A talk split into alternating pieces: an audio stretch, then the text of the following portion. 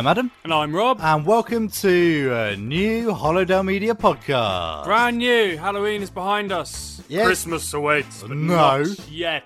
No, Yes, it's coming. there are people. I've, have you seen people with Christmas trees in their windows? Yeah, yeah, yeah. disgusting. Just across, just across the way. As I was coming up the stairs just now, there was a girl across the way putting up blue Christmas lights. yeah, yeah. It's happening. Too soon. Uh, we drove past the dog with a festive collar. It's it's not no. Well, you know what? It's been a bad year. People are looking for that Christmas comfort to take their attention away from the disgusting pandemic. Why? Why Christmas though? What's what have they got in November? They're gonna fireworks night's gone. Yeah, well, it's still going on here every night. Well, as that today, today is Diwali. so uh, I know where um, there's loads of fireworks going off. Ah, that makes sense. So there's a bit of Diwali going on. Why don't we celebrate the more Diwali in November? Uh, well, depends that- where you are in the world, I suppose. Yeah, true. I mean, here in here in the UK, I'd like to, to learn more about Diwali. Do it. Well, maybe I will. Well, maybe you should. Okay then. Well, good. Yes, so we've been away for a little while. We had a little break after our October activities. We did. Yeah. Um, I've gone. I've whisked myself away from the flat for the first time um, for two weeks to my girlfriend's house. I have been watching Trolls One and Trolls Two on a loop Oh god. with a four-year-old girl. Like I've seen those films so many times now. I know. I know the plot. I know the lines, and they're pretty good. Do you want to borrow my copy, DVD copy of Troll One and Troll Two? Look, I've got a new This is one. troll. This is a live action troll. Do you know what? They they're actually really good films. They're DreamWorks, so they're from the school of Shrek and so forth, as opposed to Pixar and Disney. Blah. Um, and I tried to make her. I was like, oh, okay, okay. You love trolls so much, you're gonna love Shrek. Shrek is my trolls to what uh, Trolls is to this girl. So I was thinking Shrek is my childhood thing. I loved Shrek so much. This- Childhood. We were a bit older. not childhood. though. We were about ten years old when Shrek One came out. Sorry, um, eleven maybe. Were we? Yeah, yeah, yeah. We were. I remember being a teenager. I'm pretty sure we're like kids. 2000, 2001. I thought, was oh, maybe it is. 2001. 2001, yeah. Um, even despite the fact the internet has turned Shrek into some sort of perverse sex monster, Oh yeah. he's still like more beyond any other fictional character. Shrek has even worse than Sonic. Like Shrek has been turned into. Let's not go down the Sonic path. I know we won't go down the Sonic path again, but Shrek's like he's a flying rapist demon. well, he's got layers, hasn't But he? he does have layers, but I still love him. I Shrek's still my favourite uh, um, of those kinds of movies, Disney included by far. I tried to show a Shrek, having none of it. It's dated now. There's not enough going on. There's not enough bright colours. There's not enough singing. Trolls is constant music and singing and dancing, and Shrek can't deliver that. So I will not be watching Shrek on repeat, which is a shame because I could kind of bear that instead of for forevermore. Oh, I'd be interested to see what your breaking point would be. It'd be a while. If we lock you in a room with Shrek playing on loop. There's four Shrek movies. I can watch. So there's a while. So it's double the time to get tired of them. I think there might be more. There's Shrek the Halls, which is a Christmas special, which isn't a feature length. I think Okay. there's four and then a, spe- a special or two. Your Shrek knowledge is very impressive. Yeah, well, I love Shrek. Um, but aside from that, yeah, it's um, it Trolls, man. It's a good film. Have Um, you seen? Uh, was that including World Tour? Trolls? What? Yeah. Right. Have you seen it? No. It's but very I've good. seen it advertised every single platform. Mate, it's really good. I think it's been released in cinemas like four times because of the pandemic. As well. In it. It's kind of like a plot that I had a plot idea for a movie where the, there are gods of music. Like there's Yeah, a rap yeah, god yeah, of yeah. music and a rock god of music, and they all You, we, do they're like Greek gods in, the, in terms of how big and strong. Do you remember they are. we reviewed the trailer of Trolls World Tour and you talked about that then? Yeah, it's my idea, um, and I've, they've stolen it. Um, but it's good. It's got loads of metal in it. It's got like Aussies in it. Um, the soundtrack's amazing. Um, but yeah, I've seen it ten times in the Yeah. last two weeks. so that's my life now. Um, Well, you- good. What have you been watching? I've been watching a few things. Right, Aunty Donna's Big Old House of Fun should be mentioned at the top of the list. it's quite something, isn't it? It's remarkable. It's amazing. To give it some context, we discovered Aunty Donna en masse uh, during Pandemic 1, Lockdown 1. Uh, and Lockdown 2 kicks off with their Netflix special. I know, it's like they're intertwined with our lockdown journey. And it's manic. It's uh, the the Netflix show could be described as a kids cartoon Hmm. with shades of the young ones Yeah. and a little sprinkling of Monty Python, maybe. And Sesame Street. Yeah, I don't know. It's it's just a cartoon. It's like um, Animaniacs. I don't know. It's, it's just mental. but, and then something really adult will happen. That's the thing as well. Yeah. it's not so much swearing, but lots of. Well, did you you saw the Stray Man sketch Which one was the? St- oh, uh, with uh, Homelander. with Homelander? that was a weird shot. um, where Mark lures a stray man back to the flat, and then it's revealed that he's keeping him prisoner, drugging him. and he's been desexed. it's all really, really horrible. It's really dark. It's just. I don't know, man. I, I, I watched two episodes in a row, and I was like, enough. Like, I want to like put, sort of save this. You binged the whole thing in one go. I binged the whole thing in one day, wow. Yeah, that and was, it, it definitely gets better because it's got really high highs, Hmm. but I found there's lots of lulls, which is weird for a 20 minute show. Right. Bearing in mind these guys have done live shows where it's two hours solid and no like lulls in there. Yeah. I don't know. I don't know. Maybe it's just the way they produce it in America. They have to have a little bit of breathing room, maybe.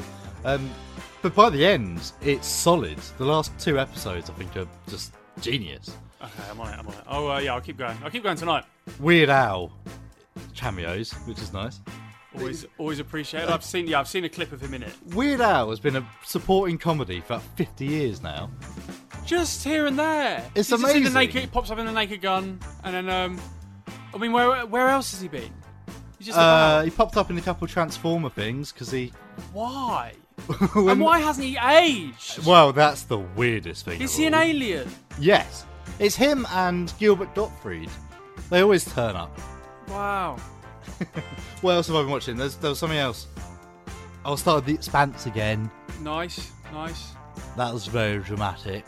Goodo, goodo. Uh, hmm. There was something else. I watched the South Park Pandemic Special. Oh, I haven't seen that yet. Uh, it's bloody hilarious. It's so funny, and they go too far. But like this, but it's not too far because it's South Park. But um, with the Black Lives Matter thing, they kind of don't dance around that at all. They just go smashing into it. With I've seen ram. some clips. They It's all um, intertwined. the thing it? that happens with Token, yeah. So Yeah. they put the police in the schools to protect them, the, the students from That's. COVID, because the police are out of business because they've been defunded. Randy, we find out that he may have had some sort of blame with the whole thing in general. Coronavirus spreading, he's involved, and it's his descent into paranoia and madness of being found out of the atrocious things that he did Right, okay. with Mickey Mouse in China.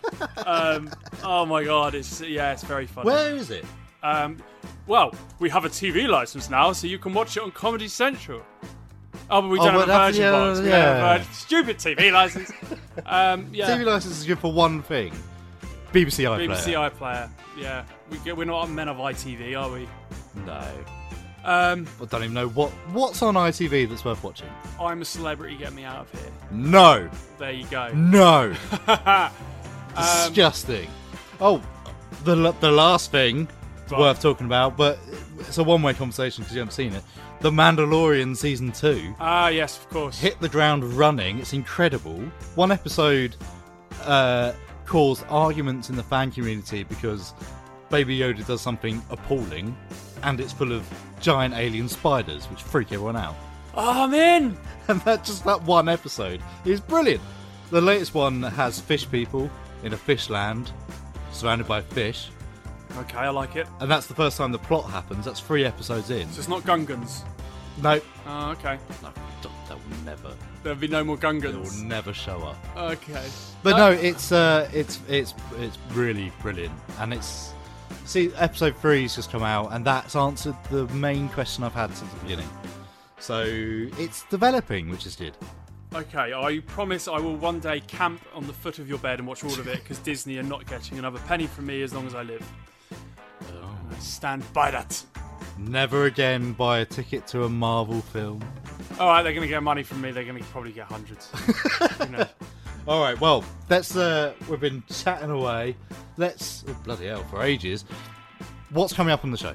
Right, we're going to talk about a movie um, which has taken a while to get to, and uh, with good reason Zardoz. Zardoz! Zardoz. Um, In yeah. honour of Sean Connery, who recently passed away, we decided to watch his possibly his worst the most embarrassing film. Yeah, yeah. We we, had- we had a plethora of iconic Bond movies to watch. We had Indiana Jones.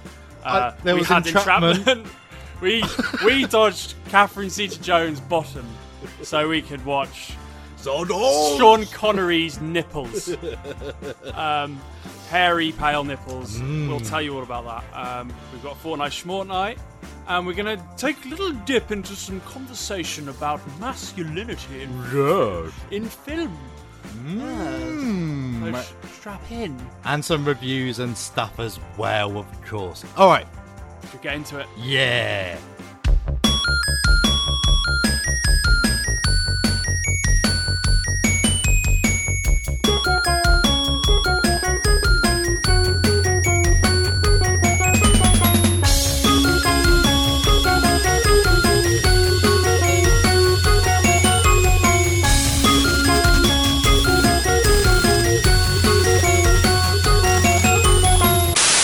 Adams Film Reviews. Venom 2018.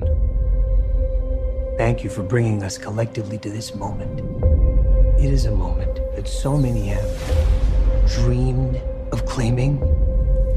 History starts today.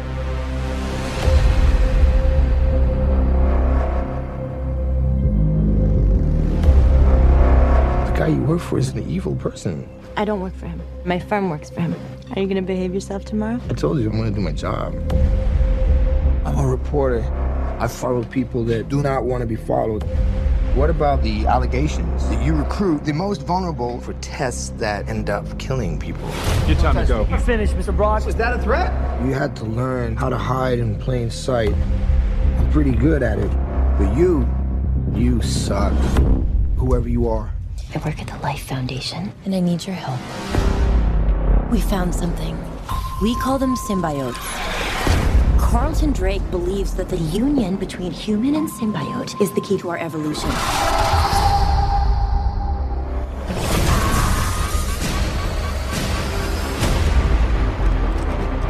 I'm feeling really sick. I'm hearing a voice. Eddie. You're not real. You were just in my head. I'm gonna need Mr. Drake's property back.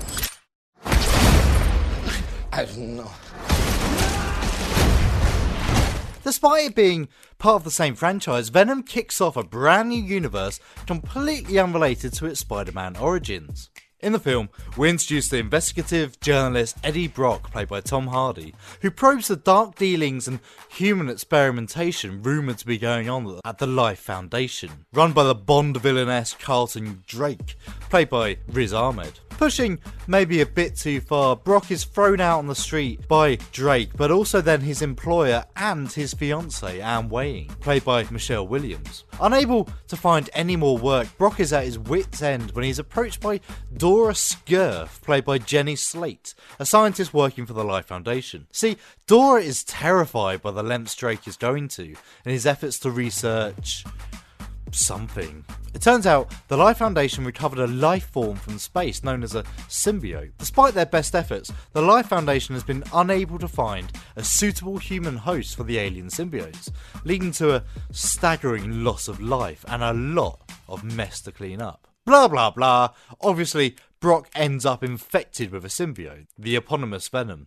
It starts small, a slight fever, then a, a little bit of mania, and then overwhelming hunger.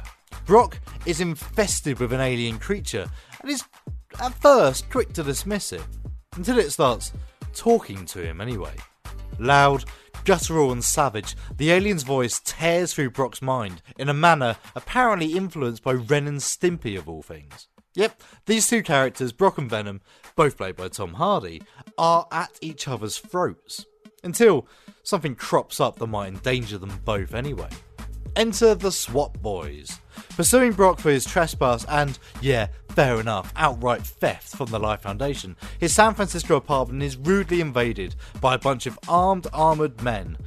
and are swiftly shown the exit as Venom exudes black gooey stuff from Brock's body, slapping SWAT silly and performing some pretty awesome action sequences which continues throughout the rest of the film. Now, as all comic book origin stories go, Brock Venom soon go up against someone with the same powers but bigger, in the form of another symbiotic partnership in Drake and his own symbiote, the terrifying Riot, as they plot to uh, uh, go to space and get more dudes or something. Plot is not the strong point in Venom. The story goes, it's pretty by the numbers, and I'd be lying if I said I didn't quickly lose interest. Where Venom excels is quite literally Tom Hardy. His manic performance as both Brock and Venom are the standout success of this film, with shouting arguments bleeding into impressive set pieces presented by director Ruben Fleischer. As an action horror buddy cop film, Venom serves just enough to get a pass. As a superhero high intensity, high stakes thriller, it misses the mark. Honestly, this is one that probably should have been a slow burning TV series. Have Brock report on some dastardly criminals of his new brain slurping partner as an anti hero. Leave the globe threatening adventure to the boys in shiny suits. If you're already invested in the extended Spider Verse, Venom's worth a watch. Ultimately, though, you may as well just watch Upgrade.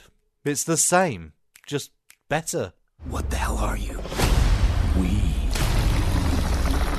are Venom.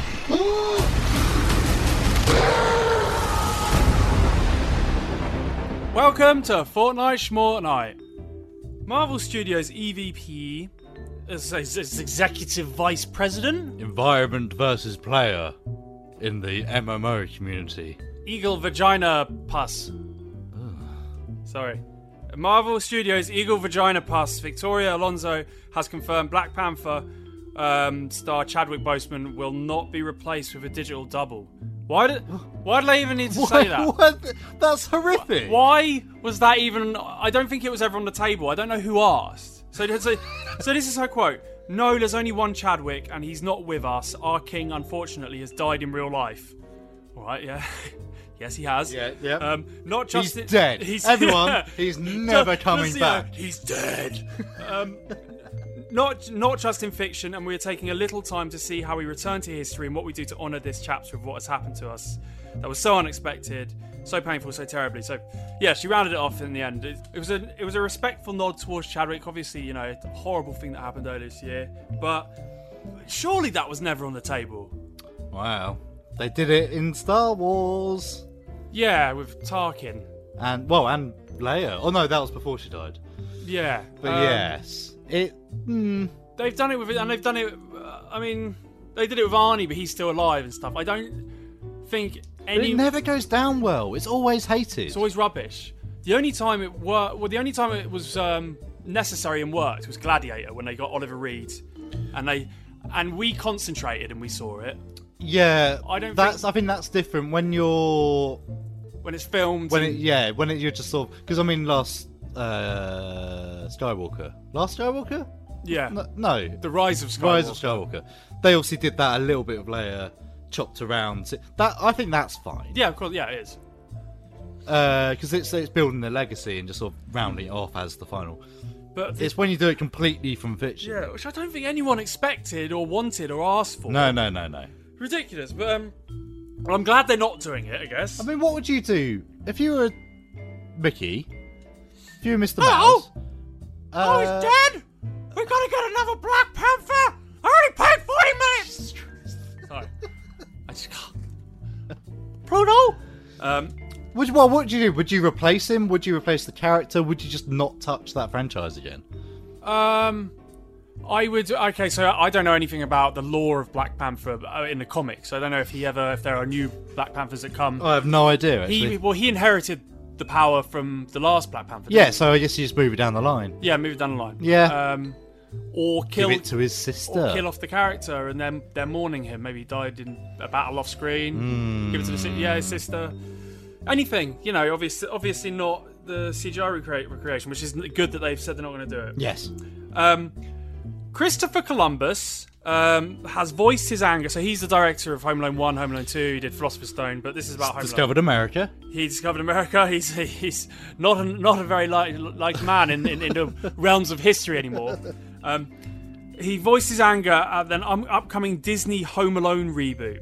But he seems even more opposed to what sounds like a Ryan Reynolds stoner comedy version of the classics. So What? What? So there's a Ryan Let's Reynolds. unpack that. Ryan Reynolds Yeah. wants to make a movie called Stoned Alone, where there's a stoner. I'm, I'm assuming there's a stoner, and then burglars try and break into the house when he's high. Which, I mean, that's a fantastic idea. Brilliant. It sounds it sounds so good. It's it's the it's the stoner comedy I never knew I wanted. I wanted to. It's happen. weird for Ryan Reynolds to suggest that, It's- isn't it? Yeah, it's like really. Of all people. I know, but Christopher Columbus absolutely loathed the idea. Like, this is what he said. The reboots are just silly to me. When I read about something called Stoned Alone, they were going to do it with Ryan. It was an R rated Home Alone movie about stoners. I thought to myself, this is just an insult to the art of cinema. Dude! Has he seen Home Alone 3 and 4? Yeah, come on! An insult to cinema? But like, he goes, he goes. If you're making a comedy, a musical, no matter what film I'm making, my goal is to treat it with the same respect as if I was making The Godfather.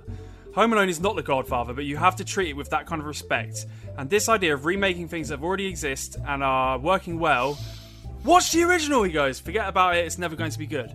Um, he's right to a, in a, Yeah. from a certain angle he's right when they just need you know like a glaring example is when they obviously redid psycho shot for shot that's like the one extreme but ryan reynolds idea is an original comedy idea which pays homage to the original isn't it it's a stoner comedy Well, it's a parody, but you could you could take that personally or live with it.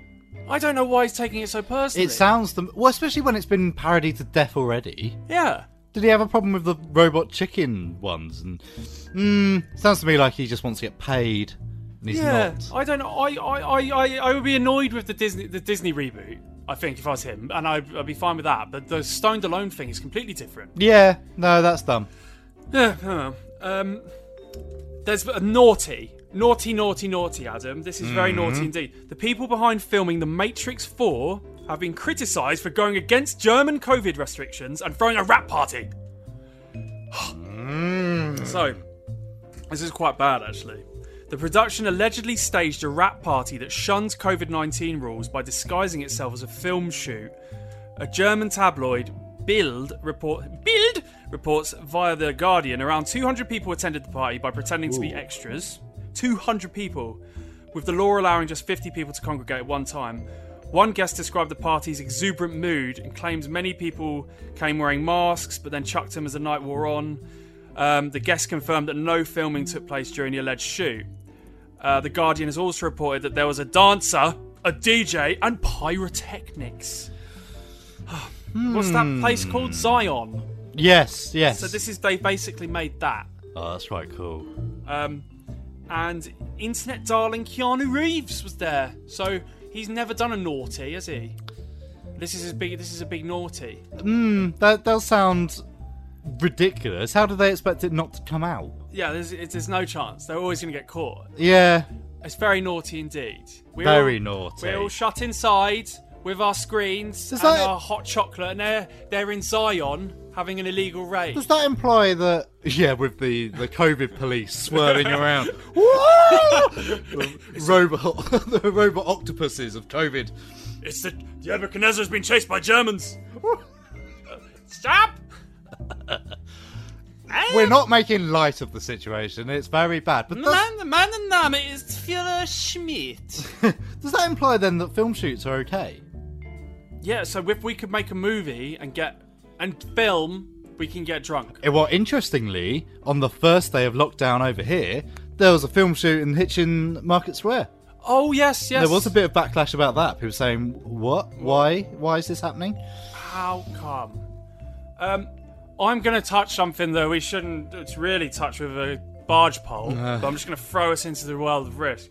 So, um, Jude Law has given his opinion on his uh, Fantastic Beasts and Where to Find Them co star Johnny Depp being dropped from the third installment of the series. Okay. And he kind of dodged it completely. He said, um, in a franchise like this, it's the studio and the company that made the big decisions, and you have to go along with those because we're just a member of the team.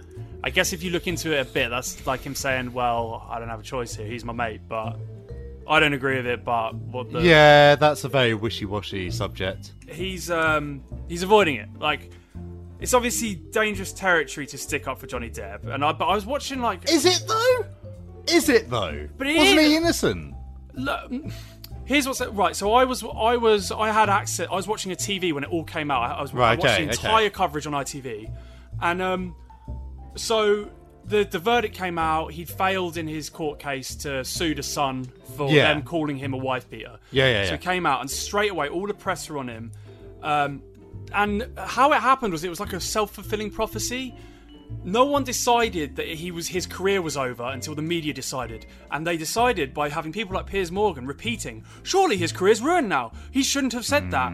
People are just going to see it like that, and because they were saying people were going to see it like this, it became kind of more factual. Yeah, that's how the Um, media works. Um, yeah, and they kind of just ran it and ran it and ran it, and But now sort of uh, the, my understanding of it is that it, it wasn't libel because all the facts pointed towards it. It was because he, technically he was because they could prove the violence Yeah, exactly, that he so- had done to. So it wasn't libel. Because Yeah, what yeah, they yeah. said he had done things that could put him under the bracket of a wife beater. But I mean, the general consensus of uh, the wide world is that it was a very toxic and abusive and mad relationship that shouldn't have been. They were both as bad as each other. Uh, Johnny Depp probably came off worse of it in terms of the injuries he sustained.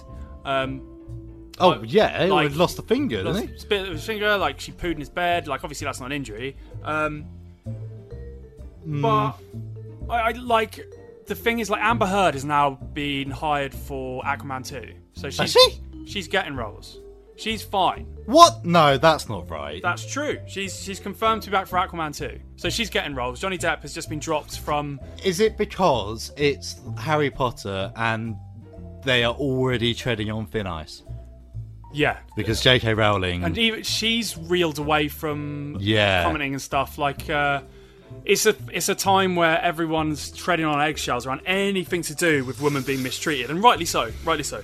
But um, in a situation like this, where I don't like him being painted as this horrific woman beater, because it's it's quite apparent that that's not his like character. I think that's generally understood, isn't it? I- it's I- only that he failed the libel suit. I would like to think so, but the way if you read, obviously it's the media, but you you read how the papers portray him, how ITV and the news and what they they say, um, you would worry that people who read and watch will just not like him and be d- disgusted by him. And uh, yeah, I suppose. I mean, I'm, I'm only going off social media. I think people on Twitter are very apologetic for thinking the worst of him. really, Yeah, that's the kind of the gist I saw a while back. I've not really researched it. no, It's such a sticky, awful subject. no, it's a shame. Um, show, show concludes Fortnite Schmortnight. Very good. That'll do.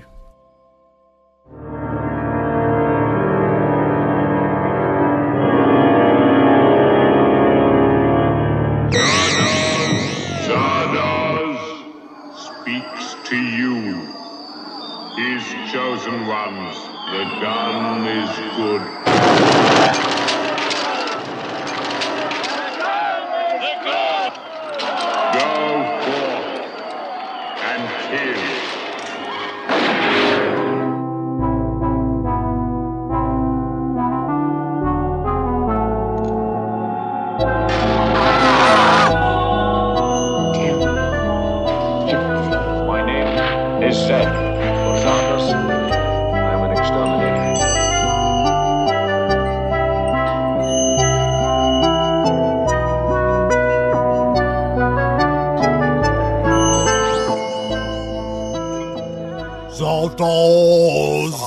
Penis is evil.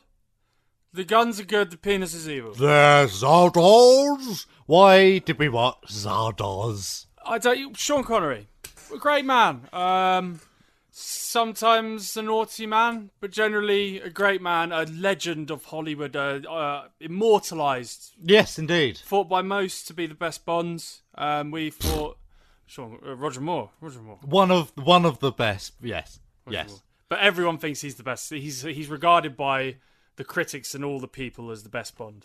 What? He's regarded by Bonds as the best Bond. He's regarded by Pierce Brosnan, Daniel Craig. They've both said, you know, Meh.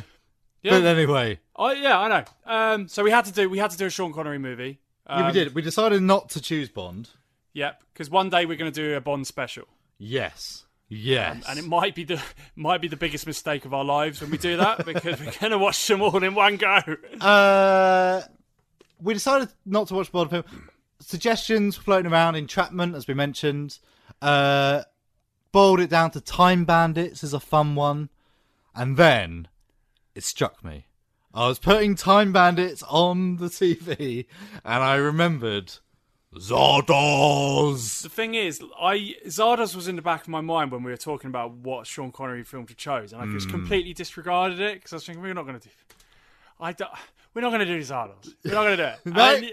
And- I got overwhelmingly excited because I remembered I've got it and hadn't watched it. Yeah, uh, yeah. So it was it was um, a, necess- a necessity because I hadn't watched it either, and oh my god, what a piece of crap! Oh, see, so before you go on, I know you're gonna stick up for it.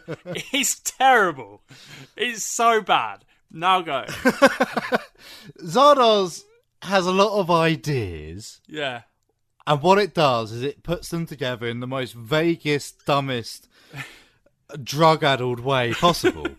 it's it's definitely a seventies film, and it kind of wears out on its sleeve. But there's some stuff in there. Like, on paper, I quite like a lot of the story stuff. it's um. It comes at a time where the shackles were very much removed from Hollywood in terms of exploring sexuality and what the concept of sexuality was. We're talking about a time where, um, at a similar time, things like Barbarella are coming out, and um, we're looking into the freedom of women and men sexually. So they were playing with that and toying with that, but it just it's just weird, man. like it's like um an Amdram society were given a budget and they were given they were told to raid their grandparents' wardrobes and like try and thread costumes together and then put on a concept piece about God knows what. Well, it's uh, they. It's an interesting thing because it made more sense the moment I realised that it was a kind of allegory for Greek gods and goddesses. So you've got the you've It's got the, the mort- pantheon. there's the mortals and then the immortals. Yeah, yeah, yeah. And so what they're doing is they're they're playing with this mortal who's turned up. It's kind of your um not Hercules. But it's that kind of like Perseus. yeah, it? yeah, yeah. And it, when as soon as I thought that that thought came to my mind, it suddenly made a lot more sense. And I think that's part of the weird thing about Zardoz is you kind of have to. It depends where you're coming at it from, where the scale of how much crap it is, um, the scale of crap crapometer. It's uh, I was like, well, this is weird. Oh, this makes more sense. And suddenly it, it sort of changed the impact for me a little bit. Um, other than that, it's ridiculous. It's so stupid.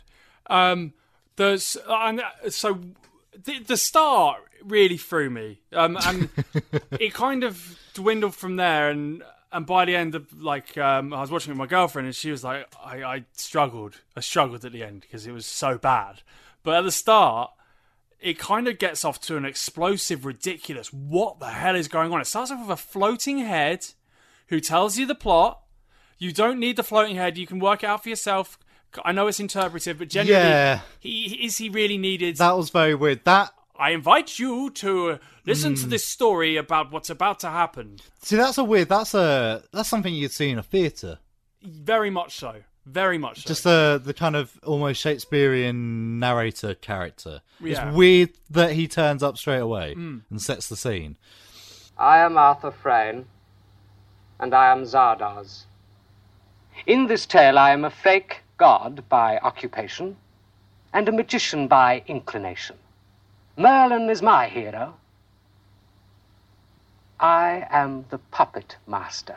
There was there Hmm. was something quite mythical about that kind of narrator in that time, wasn't there? Like, I mean, it's Yeah, I mean, it, it's it's quite biblical rare. stuff. It is in it's in a few like older movies, and I don't know. Older movies, you'd often have a, a title card. It'd, it'd be written down. Yeah. It's weird to have a floating head with a sharpie drawn mustache. Just, he looks like um, that old screensaver where the Windows icon is just bouncing around the screen. That's exactly what it looks like. I'd imagine if you could get that. Um, but I and then and then And then a second floating head. a second floating head, and he's and there's a load of weird men with like the stupid red thong things on, and then he says straight off the bat, "Guns are good, the penis is evil." How are you meant to cope with all of this information at once? See, I, that's one of the things I like. That makes sense to me. That Yeah, because it's so the the world, as the floating head tells us, it's a post-apocalyptic world. It's in the future. Yeah. Um, and so what? What is this? Is a is a bunch of uh, primitive men who are given guns. Sp- literally spat spat out the mouth of the big stone mouth. Yeah. They worship this floating head, Zardoz, who spits guns at them. And what they're told is go and cleanse the world. Because if there's people caused by the penis, Another apocalypse will happen. yeah, the then and humanity is is is diseased and and rotten. And I quite like that. That that there's a there's a weird purity to that idea. And it- It's just told very weird, and I'm very distracted by the men in the red underwear. it's interesting because these red people, um, to them, they are doing God's work. And um, when Sean Connery's character Zed is describing it to um, these godlike people later on, who we'll get to, he very much describes it as kind of like an act, um, a religious act, a holy act to go and kill these people Yeah. and mount these women. It's well, uh, initially they're told just to kill, and then, as we find out a bit later, they're given new instructions to enslave. Basically, and they started rounding people up and making them work in the fields to make bread. green bread. Uh, well, to make the wheat anyway. Um, so they they are acting on the on the on the word of God, but there is a doubt in it, and we see that when the guns arrive and Sean Connery, Zed is his name, uh, turns and shoots the camera. Remember that? Yeah, yeah. As soon as it happens. Just before the logos from the Guitar Hero pop up as well. Zardoz. Uh, because he's gone, he's broken into the floating head. yeah. What's he doing? And um, then floating head, other floating head from the start comes and gives him a bollocking, and then he shoots him and he flies off in a really silly way. yeah? It would make more sense if he just fell. I thought I thought that was part of his power because I'd already given him a godlike status Yeah. as the blue floating hair. He describes himself as a magician, doesn't he? Yeah. Well, and that's yeah, that even pays more sort of credence to him flying off into the clouds. I didn't understand that he'd fallen to his death and was then going to be regrown as a fetus inside a plastic packet. Um, Why were there? Why in the head, in the stone head where Sean Connery shoots Zardoz? What were the other people there? very, very good question. I don't know. There were just people in packaging. It reminded me of um, comic book guy from The Simpsons when he buys celebrities and keeps them in the packaging. That's what the only thing I was thinking. They were terrifying, actually, weren't they? I found them a bit unnerving. Actually, there was there was one woman he was stood next to for a while who had like a red lipstick face smushed into the plastic. Yeah. quite creepy. Mm. Um, but that at that stage of the movie, it was so intriguing, and uh, I was like, well, okay, right, this is good. Where is it going to go? Yeah, yeah, yeah. So where does he go? The head, uh, after Zardoz gets shot and flies away, the head lands in a sort of Irish farmhouse. Yeah, really picturesque Irish farmhouse with weird sort of uh, inflated balloons, which like kind of rest against the house, um, and it's very, um, it's just literally like that's where the sci-fi becomes bizarre and very seventies. It's literally just a, a big house. Yeah, it reminded me of uh, Star Trek, the original series, that sort of stuff. Uh, really, Where you're just in a place. You're in a place. With people. And maybe there's some weird architecture. Um, so this came out in 1974. Um, and immediately, it feels like 1974. yeah, oh, definitely. The farmhouse is, is mostly women. Is that right in saying mostly So- women? we're um we're I can't remember where I read it. I can't remember who said it. It was meant to posi- it was meant to represent a matriarchal sort of world, right? And then Yeah. and like in any given scene, the women are kind of active and walking around and being explorative, especially when Sean Connery's character said when he walks into a room the first time, they're kind of touching him and Yeah, exploring him, and the men are all kind of standing there, like looking a little bit ashamed and like kind of in these poses that are, I don't know, submissive, and they're not doing anything. They're just staring into space. The only man who really does anything His friend. is fr- his friend. Yeah. Yeah, so that's the thing. The the world that he's arrived in, um, at first he finds like magician stuff and a ring that projects holograms and all that stuff. That's very quickly forgotten because he ends up talking to um, this group of sort of elveny, very Doctor Who sci-fi characters, where they're all kind of aloof and strange and mostly wearing quite risque clothes. But it's supposed to invoke a uh, a carefree world Yeah. Um, where they don't really care about sexuality, but to us they're very revealing. Um, so these people are called the Eternals, um, and Zed soon meets uh, Consuella, horrible, haughty Consuella, and May, who's more teacher-like. She's more inquisitive, a bit more scientific. Yeah. Well, she kind of possesses a role of kind of feeding him more information on how to survive in this world, and he's Well, the of first thing they want to do is that. Well, the first thing they think is, "What the hell is this guy doing here?" Uh, the second thing is they start studying him. We find out that the world is divided. Um, so you've got the post-apocalyptic wasteland, and then you've got the sort of heavenly place inhabited by the Eternals. And the Eternals are so separate now that they they've just they want to know more about him and sort of what he's seen. They recognise him as a as a well, he describes himself as an exterminator yeah. and that's kind of his role the power given to him by Zardoz to, to murder people um, and they're fascinated by it they they project his memories on the screen in front of the whole council Yes, they do, don't they? and everyone's like oh what the bloody hell's going on And bizarrely, they have power over him. Like friends, just to put him in his place right at the start, he kind of psychically telekinesis him, so Hmm.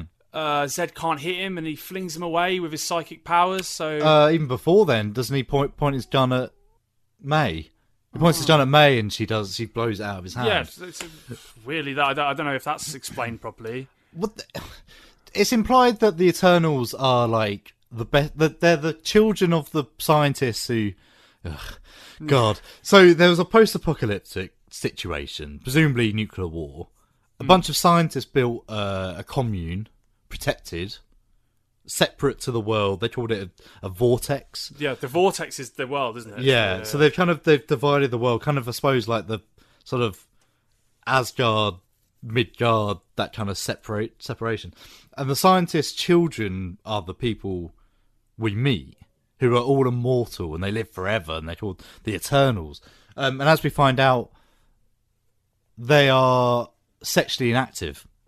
No, that's good. It's- They've, they've evolved out of it, as far as they're concerned. Well, They- the they they they point out that the men just stopped being able to get it up, Hmm. and they didn't need to anyway because they they live forever, and if they do die, they come back to life anyway. They get regrown. That's why. That's presumably that's why the men are seen to be more submissive. Yeah, I bet. the- the- And then there's that amazing scene where um, Consuella oh, uh, slash the other one wants to demonstrate to the council how how beastly uh, Zed is. Penile erection was one of the many unsolved evolutionary mysteries surrounding sexuality. Every society had an elaborate subculture devoted to erotic stimulation, but nobody could quite determine how this becomes this. So Yes. they show two varieties of porn. What's the? f- so I remember the second one is the mud wrestling. Yeah, the first one is soapy, Soapy- bath breasts. I mean, soapy bath breasts. I mean, did a fourteen-year-old boy I know, choose I know, that? I know. But I you suppose they wanted can. like kind of uh, porn music over the top. So they they show him that, then they show him mud wrestling, yeah, but his eye is drawn to Consuella, and he has a boner, and everyone's like, oh. and he's just looking at her. Yeah, yeah. They, oh, he's got one. Apart from Consuella, who is deeply offended. Ho- horrified. They point. They have this weird conversation that uh, arousal. They can never work out arousal. It's very, that's a seventies dialogue, isn't it? But then there's a bit where uh, one of the female characters is I don't know if she, she jumps Sean Connery and she wants to shag him. One of them gets horny at one point. In the, probably the last three Oh, calls. oh, in. the one he awakens. Yeah. Oh yeah, that that's a whole other. so yes, in the Eternals world, it's very. This is this is interesting because this is another thing I quite liked. In Eternal Eternals world, everyone has to live in blissful peace. Mm. If you have a negative thought, that is a punishable crime, Yeah. which is very social media. A Tumblr swings to mind. Attention. Continuation of the trial of George Saden of Vortex 4. George Saden, accused of transmitting a negative aura in second level. This is not so. I have studied our social, emotional substructures for 140 years. These thoughts are constructive criticisms, pyramidical. I am innocent of psychic violence. As you examine my face and eyes, you will see that this is true. And and so that's kind of one of the things that these people have been living for at least 200 years we reckon. Mm. unable to die. If they die they come back to life. And they're starting to lose it a bit.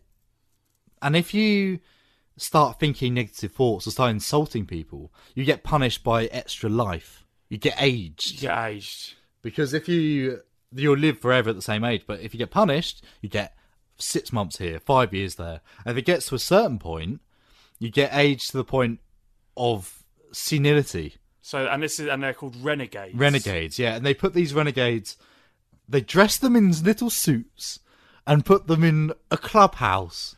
And they roam around like zombies. it's very strange. And they they're all just sort of yeah they're all mad and senile. There's the other group the apathetics who are the zombies. They're the the brainless swaying in the breeze. I don't know what quite what they were. And at this point, um, Zed, I mean, later on, sorry, Zed really does become a messiacal sort of character in that uh, his saliva awakens them from their trances. yeah And yeah what Because there's a bit where one of them, he grabs one of them because he wants to have his way with her, Well, and friend- throws her on a barn. Friend introduces him to the apathetics Yeah. and explains the world. Um, and he sees one and he starts touching her up. Hmm. Oh, Sir Connery. Uh, and she just doesn't respond. She's just completely catatonic. Hmm.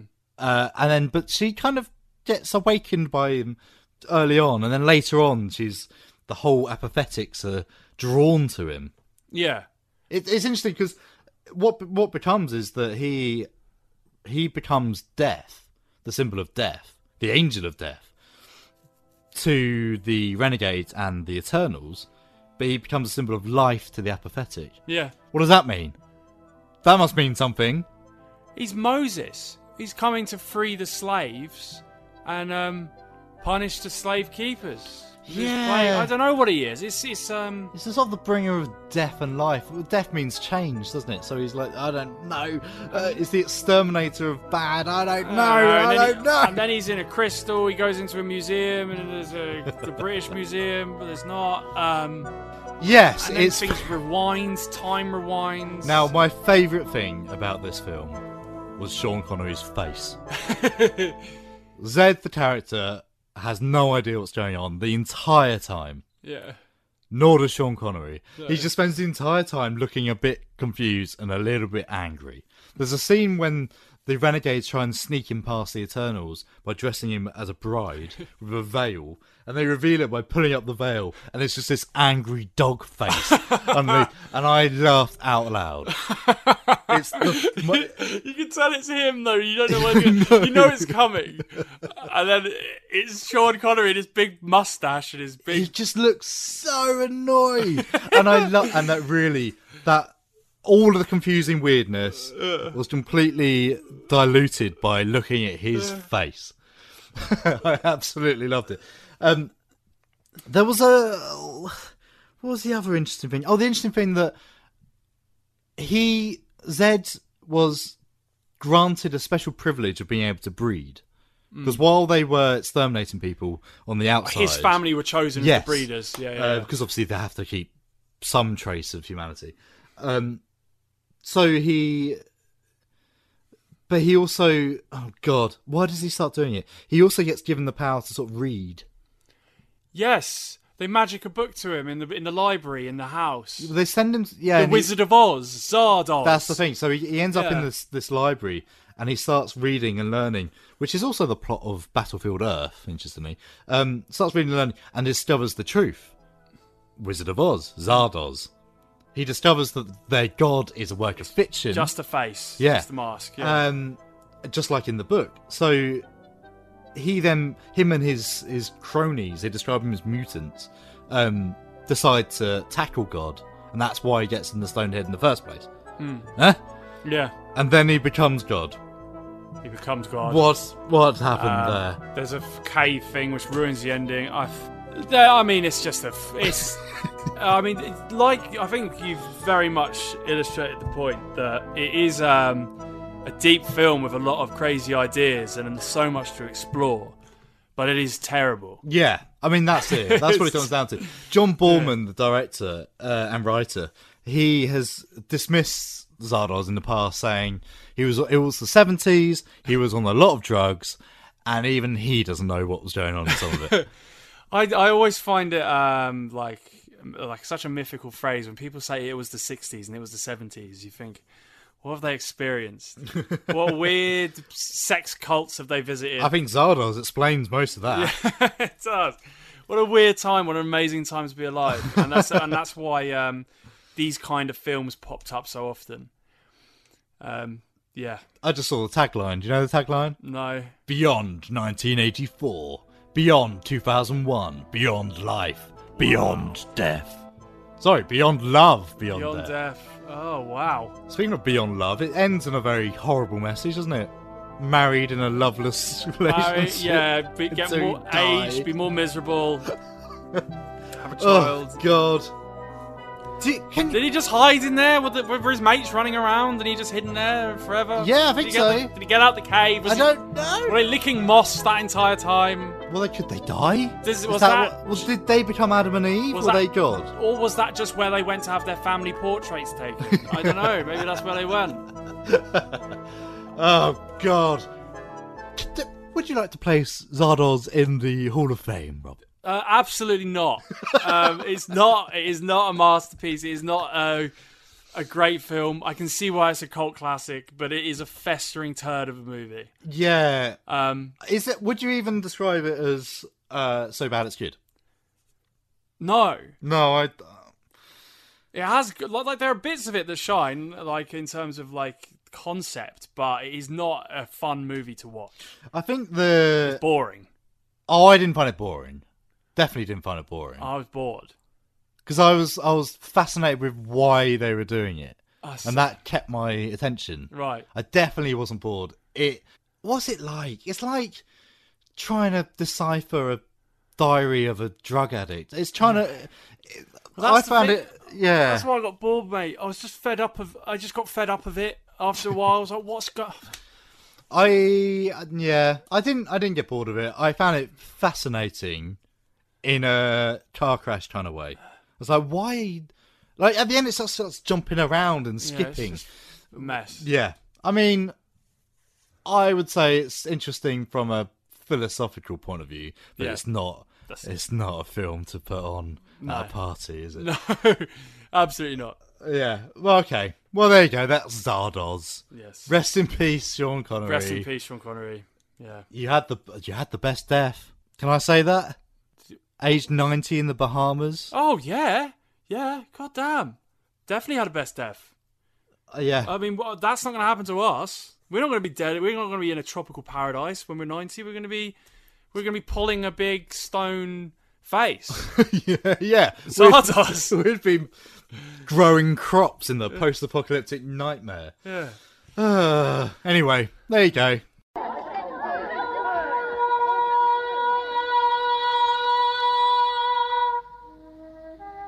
Monster is a mirror. And when we look at him, we look into our own hidden faces. Meditate on this at second level.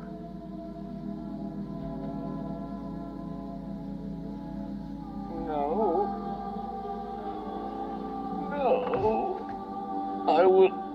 I I will not go to second level. No. Oh.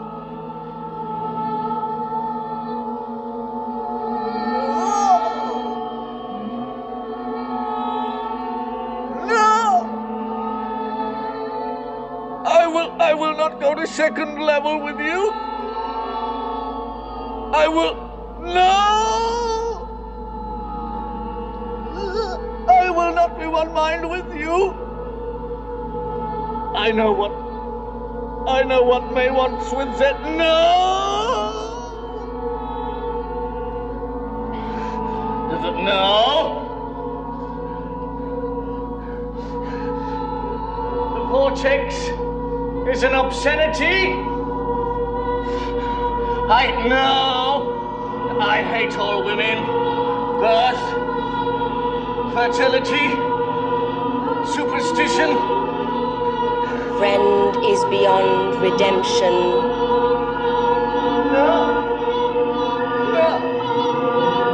Renegade. Renegade. Friend is renegade. Adams Film Reviews Ghost of War 2020. The outpost is 30 miles over those hills. Let's move out. Who we babysitting this time? Not a who, a mansion. Yowza, yowza, yowza. It's bigger than my whole neighborhood in Queens. It's supposed to be a big deal when the 82nd Airborne came through and pushed out the Nazi high command. This is a life, boys. You hear that? Ja, stimmt das Haus! Nein, nein, runter von der LKW!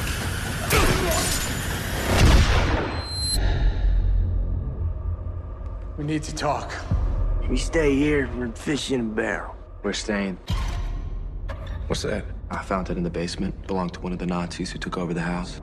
It says what happened to the family who lived here.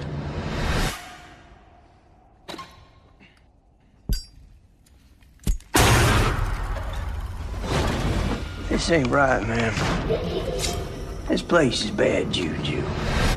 Written and directed by Eric Bress in his first directing credit since 2004's The Butterfly Effect, Ghost of War recently landed on Netflix, having first flopped its way onto digital distribution back in June. And you know what? Going into this film, I had no idea what to expect. It's the tail end of the Second World War, where we're introduced to five American soldiers from an airborne battalion somewhere in Nazi occupied France.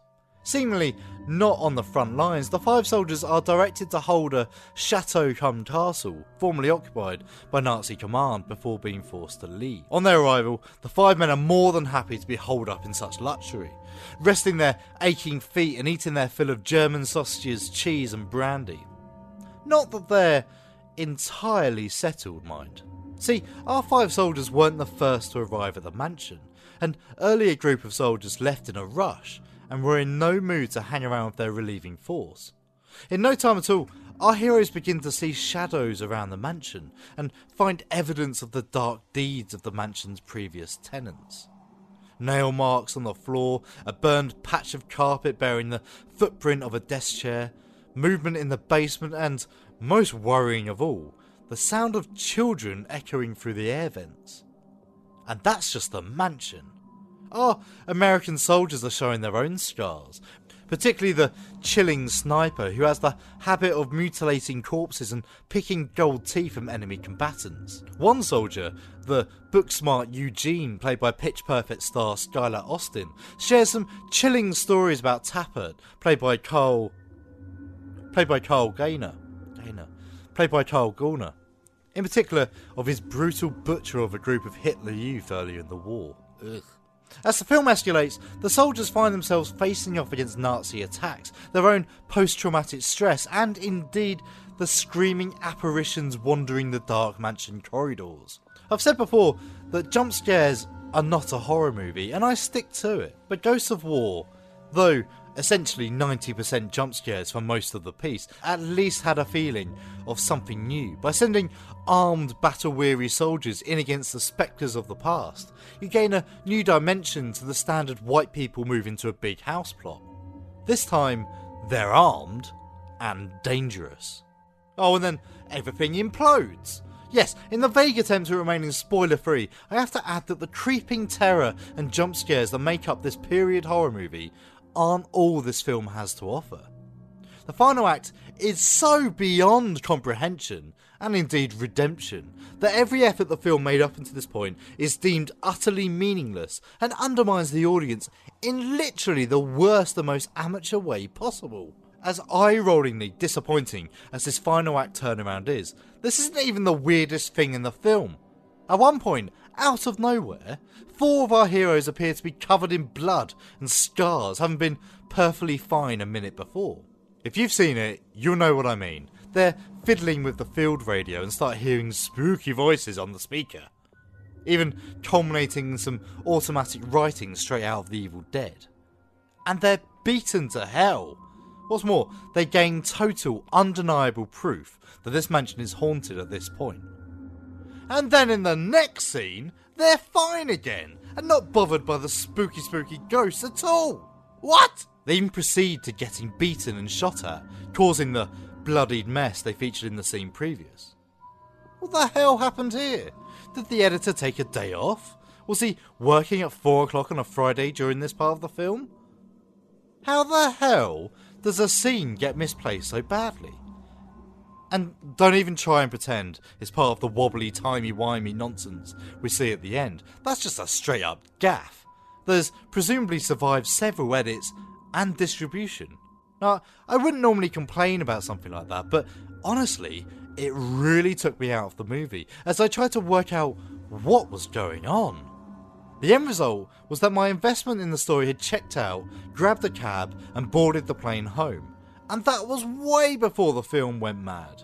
Watch Ghost of War if you want to know what a professional looking student film looks like. Because, man, it just had so much potential. It's one step away from introducing crab people in the third act, just to end the film. Watch it if you're curious, otherwise, meh.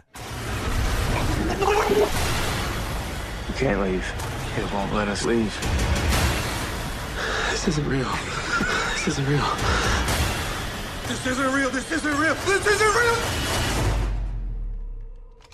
Masculinity in film. Wow, wow. Uh, we were we were we were gonna we were gonna delve into that. I, I I've had some good talking points. Um, I think off the back of Zardoz, you had a good point that what the hell was Sean Connery wearing? yeah, that's much more to the point. As uh, he's supposed to represent mortal, he's supposed to represent masculinity, he's supposed to represent Beastly uh, kind of yeah. heathen esque. Yeah, and yet um, it looks like um, something that you buy in a sex dungeon shop. It looks like something the the mannequins wear at Ann Summers. Yeah, it does. Or um, if you went to that kind of gay bar where it's like bears and um, you know, like quite um, well the the look- tops, feisty. uh, I mean, look at the size of his mustache and and the the red cross and the buckles. I mean, obviously he's he's wearing a bandolier across his top. If you don't know what we're talking about, have a little Google of Sean Connery and Zardoz, and you'll see exactly what we mean. He's got a little red nappy. He's got like Wonder Woman boots. He's got thigh high boots, and he's got a bandolier, which I mean that could be a feather boa Mm. from a distance. You know, I think I know what they were trying. If you cover up his bottom half, he's got a sort of Mexican bandito look to him, with the moustache, the long hair. Uh, There, there are certain men that can pull off a ponytail. Um, Sean Connery's not one of them No, it turns out no. at all. I think it's Um, that. I'm not a big fan of a man in a ponytail at the best of times, but Sean Connery has taken it to a. It looks like it's dren- It's kind of tied into his armpit. Um, I think it looks like. I mean, uh, not to reference Star Trek again, but it looks like it's going for the the Klingon, Attila the Hun, barbarian thing Yeah. with the ponytail. I think the the lower half makes no sense. It looks like a stripper. if you cover up the bottom half, it looks like a warrior. Cover up the top half, he's a s- bloody stripper. Mm. Um, but it was supposed to be masculine, and I get, I it was the mid seventies. I get that, and he does look manly because he's Sean Connery. But anyone else wearing that? That was. I mean, there was no arguments at all, but that was seen as manly. I mean, you look at Flash Gordon with Brian Blessed's character; he's quite naked, isn't he? Um, and obviously, older Marvel and DC comics, like we were looking at them earlier, they were very, very what we would perceive as camp these days. But back in those days, I don't know if it was like the pillar of manliness. Well, I'll tell you what. Uh, Brian Blessed as Lord Vulcan. Is it Prince Vultan, rather? Uh, it's not dissimilar. No, It's a bit more manly. It's a, it's a bit more man. It's more strappy and thick, and there's less nipple. There's and more armoured. and it doesn't have that sex love honey red. Um, but then look at the legs. The legs are out on show. Yeah, it's an interesting thing, and it's. I'm sure there's a reason comics had it. I think it was probably to stand them out from everyday. Yeah. Because you'd have a you'd have a civilian in a suit, and then you'd have a hero with legs and arms. Look arms. how his leg muscles are ripping. Look at his belly. Look at his yeah, chest, look at exactly, his pecs. exactly. Um, but then of course the other characters in Flash Gordon were mostly dressed, so yeah. Well, I guess you you look at um even as far back as like two oh, far back as two thousands, disgusting. Um, like um, so the X Men, for example, Wolverine in his yellow spandex was um it was never going to make it onto the two thousand X Men movie. Even then, they made Wolverine look cooler. Yeah. they made the X Men look as uncamp as they could, whilst giving them some manner of costume. And then it went on from there. All of the Avengers. The campus looking one is Captain America, I'd say. Um, well, I mean, Hawkeye's a bit camp with the leather thing going on. I see in the new Avengers. I, th- I don't think Captain America's that camp at all because it's, it's essentially just in biker armor. It's just painted. Yeah. When he's got when he's got the mask on, it's quite camp. The mask is a bit- They never managed to pull that off and make it look Yeah, good. I agree. I agree. But when he's in the just the the body armor, I think's okay. But what? How would you define masculine costume? If you were set a task of making the most manly man, what costume springs to mind from Um, film? Obviously. From film. Um, if you like, I think Bruce Campbell's Ash represents the kind of man who's the all-rounded American beer chugging. He knows his way around a workshop. Well, he's an everyman. He's an he's an everyman. Yeah. If you're looking at um, historical heroes, I think Conan is like much much manlier than uh, the likes of Zardoz. Um, So that's an interesting one. So Conan, Arnold, Arnold Schwarzenegger, he's dressed in basically nothing. yeah, but it doesn't matter because he's an absolute tank. But that's the thing. That's so as per, as per costume. If Sean Connery was dressed in what Arnie's wearing, would that be more or less masculine? It would it would be less masculine, but it would be still significantly more because there's trousers. There's kind of um, that he had those. He was wearing the furs. Well, later on, yes, with the big they- furs, yeah. they were putting away, and he had kind of teeth necklaces on. Um, I'll tell you who's the manliest Hmm. of all the manlies. It's Aragorn. Aragorn is not camp at all at any point. We're talking costume. It's costume. Okay. Costume. Aragorn's. Well, I would, I would argue anyone in Lord of the Rings. Yeah. Éomer is pretty well armored. despite if you read Lord of the Rings, like the books, and especially The Hobbit, they're very um there's a lot of whimsy and elves are kind of dancing and Yeah. and there's a lot of prancing and so forth, and it's um Peter Jackson kind of really manned the masculine up. Aragorn was always very masculine in the books, but like in general, it's all beefed up to not be so camp in the films. Yeah, see, the films I think are mostly based in reality. That's why it comes across better. You don't have any silly feathered helmets and things. There's no sort of asterisk stuff. The elves are all cool. They never do any sort of fluty mincing, do they? Are you sure? In what part of Lord of the Rings are oh, the elves? dwarf breathes so loud, would have shot him in the dark. Apart from him. Now, okay, who is the most manly? Kurt Russell Kurt Russell's extremely manly. Yeah. in every film, yeah. even in Christmas Chronicles as Santa. He's wearing Yeah. a leather Santa outfit. Um, how much of that is it his attitude? Well, if we're just talking costume, If you're just talking costume, he's um because Snake Plissken, he doesn't wear all black in Escape from New York. He wear, he's wearing camo trousers. does he have a duster? Am I making that up? He does, yeah. More so in the second one. And the second one, is more black. Yeah, see, and it's more silly. it's a bit camp, isn't it? Still, The first one, I wouldn't say. Yeah, it's like an '80s action hero. He doesn't. Um, I mean, now that again, that would be a bit camp. The whole black. Well, that's the thing in the fir- in the state from New York, he doesn't really wear black, and I think that's to its advantage. There's This I've got a picture of a action figure, but still the costume, biker boots, combats, and leather. Yeah, I mean that that stands up as manly. Him in uh, Big Trouble in Little China as well. Essentially, uh, that's again that's your Ash Williams, um, everyman. yeah. I mean, and this goes back. I mean, you can tie that as well to like Harrison Ford's. I mean, when he's Han Solo, he's not camp. Indiana Jones, he's also not camp unless you're talking about the whip. Oh, he's a bit silly. Yeah, it is a bit silly. no, yeah, true. But see, I reckon was the most manly man in film. I'd have to go Clint Eastwood in the Dollars trilogy. He's quite manly, yeah. The poncho, the He's- worn trousers. he- he's so masculine that he doesn't even joke. Like jokes. That's what makes it cuts it cut above. He's just a serious, brooding guy, isn't he? Mm, he does joke a little bit. Heart is very like. He spends a lot of the. You, you insulted my horse. My Yeah. horse doesn't like being laughed at. Well, there you go. That's my vote. Clint Eastwood, Dollars trilogy versus Aragorn yeah, I mean, from Clint- the fairy land Lord of the Rings. I think no. I think Clint, Clint Eastwood's character is more manly than Aragorn because Aragorn's well, no, they're both the same. I don't think they're the same. Yeah, they're, they're very similar. They're very similar. Aragorn's not, um, and he, he doesn't care. He's not about greed. He, he and he's he first of all he shuns his destiny, and then he accepts it. Even though in the book I know he grabs it with both balls. He's like, I want to be the king. I am the king. Look at me. Look at my sword.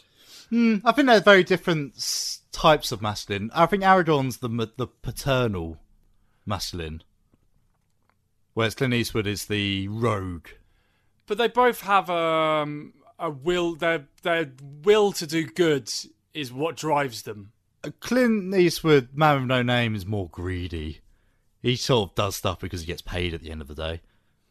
Eh, yeah, I suppose. But he has a heart. Yeah, Doesn't well, that's what, that's what I'm saying. There's, there's divisions. There's the paternal, looking after the family, Yeah. taking the throne. I I suppose Aragorn's more honourable, isn't he? Oh yeah, Yeah. But I wouldn't say they're vastly different. Kurt Russell's more vastly different because he's a smart ass. He's a complete smart. well, he's Harrison Ford. uh, Snake Um, Plissken's based on Clint Eastwood. Yeah, but he's much more sarcastic, isn't he? well, that's of the time. That's the 80s, isn't it? I don't know. Yeah, I, th- I think yeah, Clint Eastwood's definitely got to be up there. He's, he's, he's the man with no name. I I, I can't I, I think, think we've veered top of my a- we've veered away from the costume argument. yeah, who's the manliest man? Yeah, I don't know where we're going with this. We- Whatever. So at the end of the day, Rob would, if you were given the challenge of being a masculine manly man, you would wear a crown and sit on a big golden throne, yeah, I would. I would. I would definitely. and I would wander the desert, In a poncho. Saving women and men for gold In a poncho. in a poncho. Wo- Wonderful, wonderful. I'm glad that we've set the world to rights by being completely vague in everything that we just said in that segment. Hooray! You're welcome, guys. That's professional podcasting. Ah, that was the show. Was it? yeah. Well, yes, that was the show, wasn't it? Uh, thanks so much for listening. Uh, it's our first one back. There's only our second conversation since Halloween. Oh my god. The first conversation was recorded uh, as part of our Patreon exclusive podcast, which you can listen to at www.patreon.com slash Hollowdale Media. And if you like what you hear, do consider throwing some coins at us. Yes, please do. Please do. We're going to do awesome stuff very soon and next year, and we need your money, all of it, to do it. Obviously, we we appreciate that the times be tough out there, um, and for the meantime, we've unlocked all access. So whatever amount of money you pay in, even if it's the lowest tier, you'll still see our exclusive content. Um, but yeah, Get on, get involved. uh, do follow us at Hollowdale Media on Instagram and Twitter, uh, and why don't you tell us what you think uh, Sean Connery looks better in? Yeah, tell us your favourite Sean Connery uh, sex wear. And, um, oh, guess what, Adam? What? well, because there's nothing going on in the next two weeks, we've got to pick a movie. Oh yeah, do you know what? I just thought of the exact same thing you did. I, I think we were both looking around the room in the same way. Uh, was Zardoz my pick? Zardoz was your pick. So okay, so you get to choose the film. All right. Oh my. oh wow. Okay, so Adam has just become a man. Um, he has a bloody tool station buyer's manual. I like looking at the pictures. It's like an Argos catalogue with drills in it. It's the, it's an Argos catalogue for men like this me. is the manliest thing you've ever had in your room. it's normally Transformers toys and pumpkin lights and toy guns. And a, and a helmet you made. and a severed arm. And a severed arm. Woo! Okay, all right. All right, so Rob's going to flick through the Tool Station catalogue. and stop. He's opened a page, and now he's going to run his finger for a random word. Uh, what page are you on, instantly? Uh, 502? Yeah, what, what, what, what so, oh, Oh, it's pa- power, power tool accessories. and stop. Max. Max? As in M-A-X. As in M A X. Oh, that's a good one. I wonder why. what possible film with the name Max in it? There's loads of stuff you could choose. Hmm. Rob is going to choose a film using the word Max. Oh no, I'm not. I'm not gonna. I'm not gonna do it. I'm not gonna choose. I'm not gonna choose Mad Max. Well, we've already done Mad Max, the good one. Good. Okay. All right. There you go. All right, cool. All right, well, thank you so much for listening, and we'll speak to you in a fortnight. Ah, it's British in fortnight. Goodbye.